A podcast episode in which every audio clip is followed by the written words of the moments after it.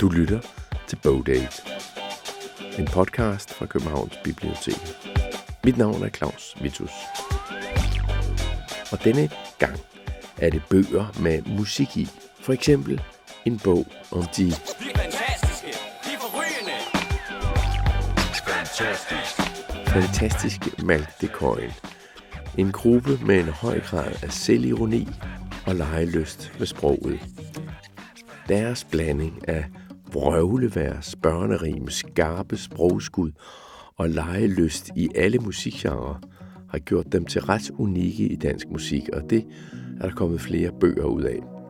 Jeg tager fat på den seneste, som handler om deres album Snail Silla. Det er en bog i en ny serie af musikbøger, som omhandler vigtige, væsentlige og værdifulde værker i dansk musik siden 1960'erne. Snail Silla er altså et af dem og en af bøgerne. Sort Sols debutalbum under navnet Sots er et andet, og det er der altså også kommet en bog ud af, og den kommer jeg til lige om lidt. Så der er meget musik i små bidder og interview i store bidder i denne forhåbentlig appetitlige udgave af podcasten Bowdate. Og hvis du er mere sulten efter endt lytning, så præsenterede jeg rent faktisk to andre albums og bøger af den slags i den forrige Bowdate. Men det kan du tjekke ud bagefter, når du har hørt denne her. Nu er der først serveret med Minutes to Go, beskrevet i en bog af Jan Poulsen.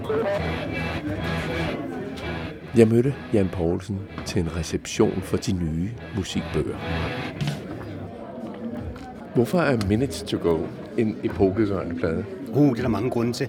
Altså man kan sige helt på et meget banalt plan, så er det jo den første punk-LP, der kommer den første danske punk-LP. Og øh, hvis man gør den op på et, hvad skal vi sige, objektivt målbart plan, altså i salgstal, så har den jo ikke gjort så meget væsen af sig. Det er nok den af de fem øh, plader, vi sætter fokus på nu, der er solgt færrest eksemplar, men dens betydning er jo kolossalt stor. Man kan sige, at det, den sparker i gang øh, der i 79, da den kommer, det er en ny epoke i dansk rock. Det vil sige, at den nulstiller faktisk meget af det gamle rock.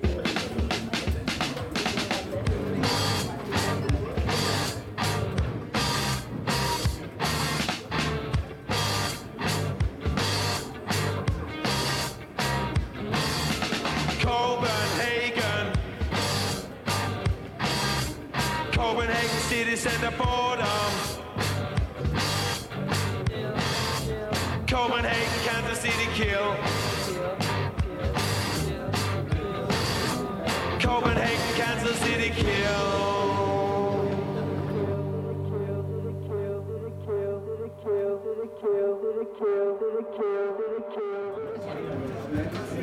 Man kan med rette tale om tiden før og tiden efter.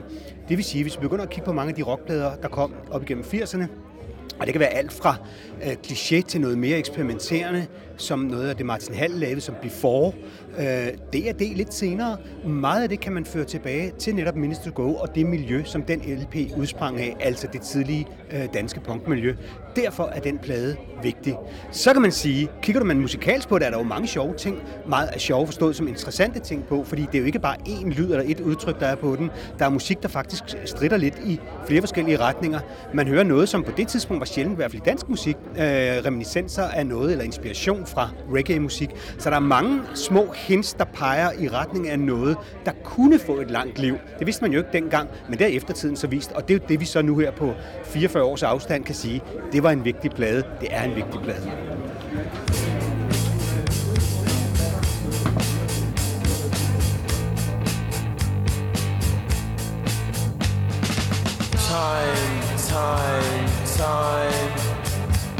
Minutes to go searching crime.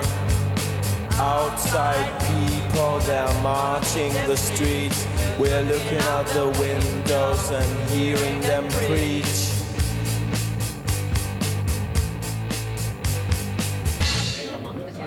Nu har du skrevet om, om albumet, du har også tidligere jo skrevet om Sort Sol, som var det navn, som så, så senere øh, tog.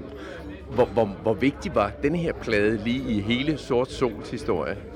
Det er svært at gøre op. Det er klart, at, at når du kigger senere hen i Sort Sols karriere, så er det jo albumet Glamourpuss, der har ramt flest mennesker, som har solgt flest plader, fordi noget af musikken der blev øh, brugt ved to meget specielle begivenheder. Den ene var, at tre numre derfra blev brugt i Nattevagten, øh, filmen Nattevagten, som jo fik et meget stort publikum, og den anden var, at Søren Ryge faktisk brugte musikken fra Let Your Thinkers Do The Walking, eller en bid af Let Your Thinkers Do The Walking, til sit øh, program, som hed det Yderst Ude, eller Derude, eller hvad det hed, naturprogram, i forbindelse med, at han øh, beskrev selve fænomenet sort sol med stærerne nede i Marskområdet.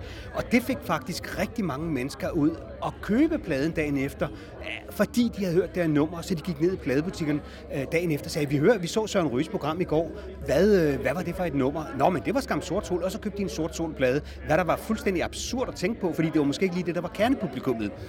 Derfor og det jeg prøver at sige med det, det er, at man kan ikke måle det op på den måde, og så sige, har det noget med salgstal at gøre, eller betydning, og vægte minutes to go op imod sort solpladerne, det er også svært.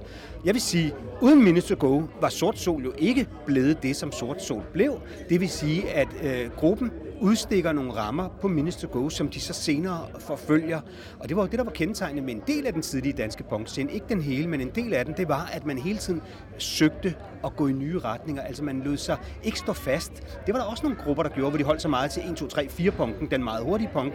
Men, men Sort, eller Sort Sol, som de så senere hed, var et band, som øh, for evigt var på jagt efter noget nyt.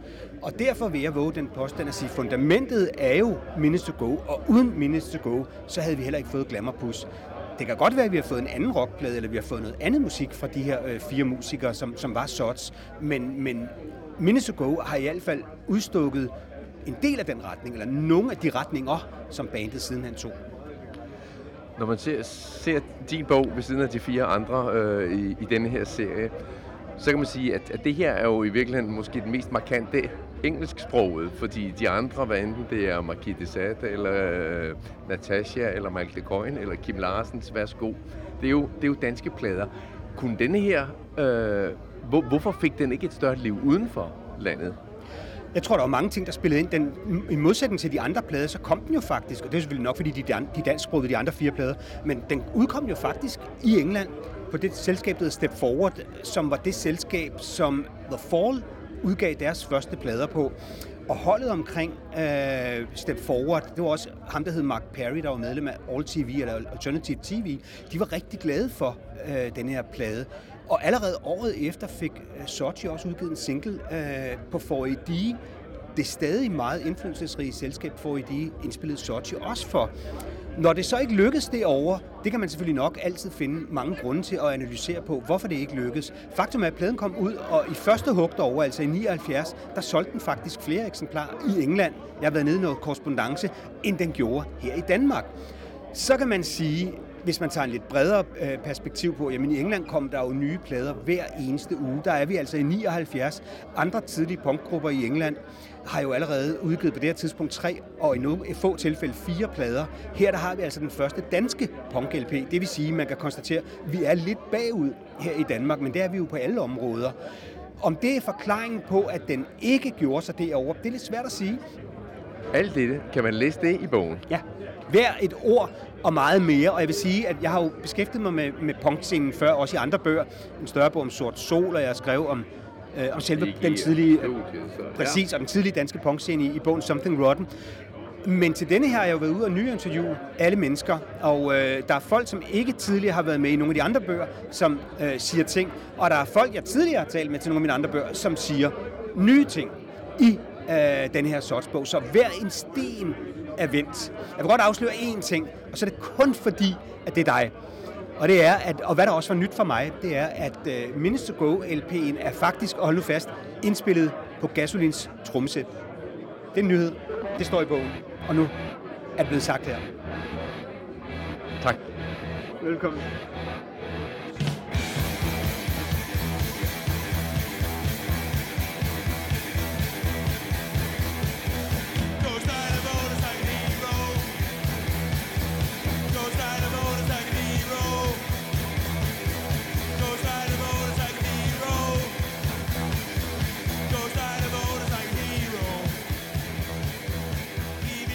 Der er altså ikke musik i de bøger, som jeg omtaler her. Det følger i hvert fald ikke med bøgerne. Det må man så selv gå ud og finde bagefter. Det her var det sidste nummer fra Minutes to Go, Sots Ghost Rider. Og nu skal vi videre til en anden bog, som også blev præsenteret ved en reception, nemlig Malk de Coins Snegl Silla. Og det er Niels Fest Pedersen, musikjournalist, som har skrevet om den bog. Her skal du selvfølgelig også høre noget af det musik, som bogen handler om. Det tog sin tid, men lad dig vide, det rart at have været langt længere end ud af skide. En historie, der har skrevet sig selv sådan side for side. Tid til anden bid for tagen, så hvem er mand? Det kom liv, pis ben og two track kommer broet ind. Og futter toget ind, slutter shows med et sus. Død og begravet, opstand med et brag. Kosmos, hvad der los, er der los. Dansk rap er sin egen boss, dansk rap er sin egen pop. Ingen sol uden sjæl, ingen roll uden rock. Snarchilla med Malk Coin er en epokegørende plade, fordi den befinder sig rent tekstmæssigt i et fuldstændig absurd univers, hvor kun ganske få musikere har været på noget som helst tidspunkt. Samtidig er den musikalsk besættende. Den er fuld af overraskelser, og hvis man ser på den som en ren hiphop-plade, så øh, bryder den alle former for genre, vægge, og samtidig kan den sagtens høres af folk, som øh, faktisk overhovedet ikke måske interesserer sig for rap, fordi den på den ene side er sjov og funky og overraskende, så på mange måder minder den ikke om det, der ellers er i hiphop, og samtidig er den en 100% hiphop-plade. Det samme side, samme sag, samme lag, samme flag, samme slag, samme dag Og lad os bare sige, jeg er død Ikke mere der i det selv samme kød Nu har du beskæftiget dig med musik og som musikjournalist i mange år. Vidste du det her, dengang den kom? Altså, jeg kunne godt høre, da den kom, at den var sjov, og den var anderledes, ikke? Men vi kan jo aldrig vide, øh, altså, hvor længe det holder. Altså, jeg har jo interviewet til bogen blandt andet nogle af de musikere, der spiller på den. Og Jeppe Saumann, han siger, at det er sjovt, at vi stadig taler om den her plade. Altså, vi synes, det var sjovt, at vi lavede den, men vi vidste jo ikke, det var Sgt. Pepper, vi lavede. Så det er jo sådan en... Øh, så det vidste vi ikke. Men jeg har også været tilbage i mit arbejde og så læse for eksempel alle de gamle anmeldelser. Og man kan sige, at den bliver dybt i 5 og 6 stjerner. Altså, den bliver ekstremt godt modtaget, da den udkommer i 2020. Fordi folk elsker den plade, da den kommer simpelthen. Den får eventyrligt gode anmeldelser. Men den er også samtidig længe om at finde et stort publikum. Fordi Matt Coin er nogle sløve bananer. Altså, de lavede en plade i 98, de lavede en i 2002, og så lavede de først en i 2011, ikke? Og efter Snarl så går der faktisk et års tid, hvor de er ude at spille, og så forsvinder de. Så der går en 5-6 år, hvor ingen hører noget til dem. Og da de så kommer tilbage på Roskilde i 2009, så opdager man, at pladen faktisk har fundet et publikum. Uden man har gjort noget for det. For der var ikke nogen markedsføring af det i de år. Men til gengæld har folk snakket om det. De har måske spillet den på deres efterskole, og vi ved også, at dansklærere har spillet den for deres folk og deres øh, elever, og forsøgt at få dem til at forstå, hvad teksterne handler om, hvilket er noget af en opgave. Og samtidig så når de jo så derhen, hvor folk begynder at sige, Nå for pokker, det er stadig sjovt, og det er endnu sjovere, når man ser det live. Vi er sammen om det her. Så Malte Coin er på mange måder også et fællesskab, som opstår efter pladen er udkommet, som i virkeligheden slet ikke har noget med Malte Coin at gøre. Sagt sødt er det godt, sagt sandt er det super. Det kan du gennemskue uden at være Agent Cooper. Du rebooter baby, husket du at gemme? Du er oppe mod matrixen, nu for drengene er hjemme. Spidsmund, skatter, spidsører, skatter. Det er en prot vibration, noget de kife ikke falder. Det har de aldrig gjort, og det vil de aldrig gøre. Det har de aldrig ture, og det vil de aldrig tørre. Men det er deres stunt, og det rager mig disse. At være deres popidol er ikke min bisse. Sagt sødt, er det godt, sagt sandt, er det super Det kan du gennemskue, uden at være Agent Cooper Du rebooter, baby, husker du at gemme. Du er op imod matrixen nu, for drengene er hjemme. Spids mundskatter og spids øreskatter. Det er en prot vibration, noget de kife ikke fatter. Det har de aldrig gjort, og det vil de aldrig gøre. Det har de aldrig tur, og det vil de aldrig tørre. Men det er deres stunt, og det rager mig en disse. Og være deres popidol er ikke min bisse. Jeg hammer ikke en flise, min massageklinik Den er inde i dit hoved, pakket ind i musik.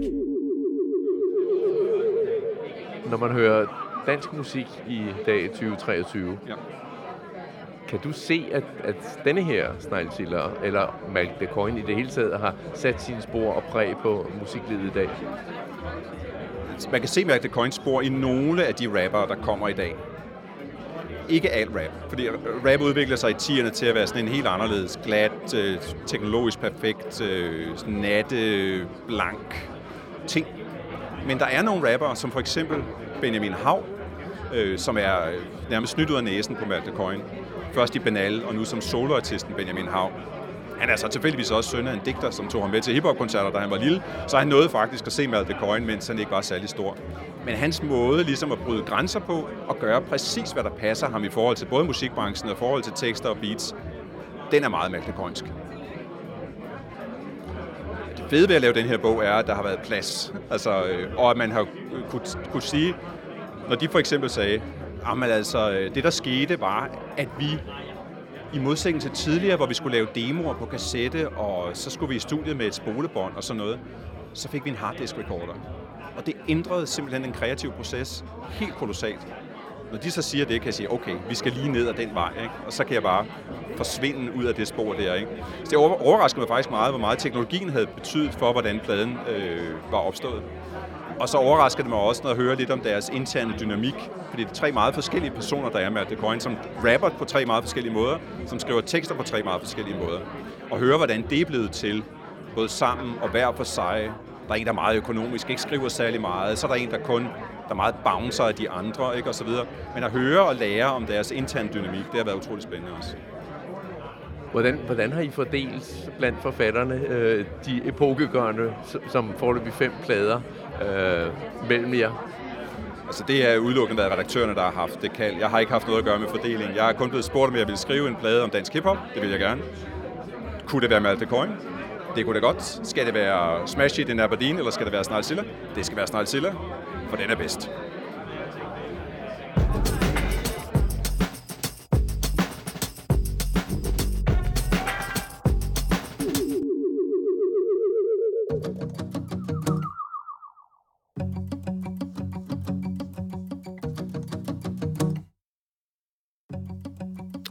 I foråret 2023 udkom de første fem bøger i en ny serie, som hedder Danske Albums. En bogserie, som fokuserer på markante udgivelser i dansk musik fra 1960'erne og frem efter.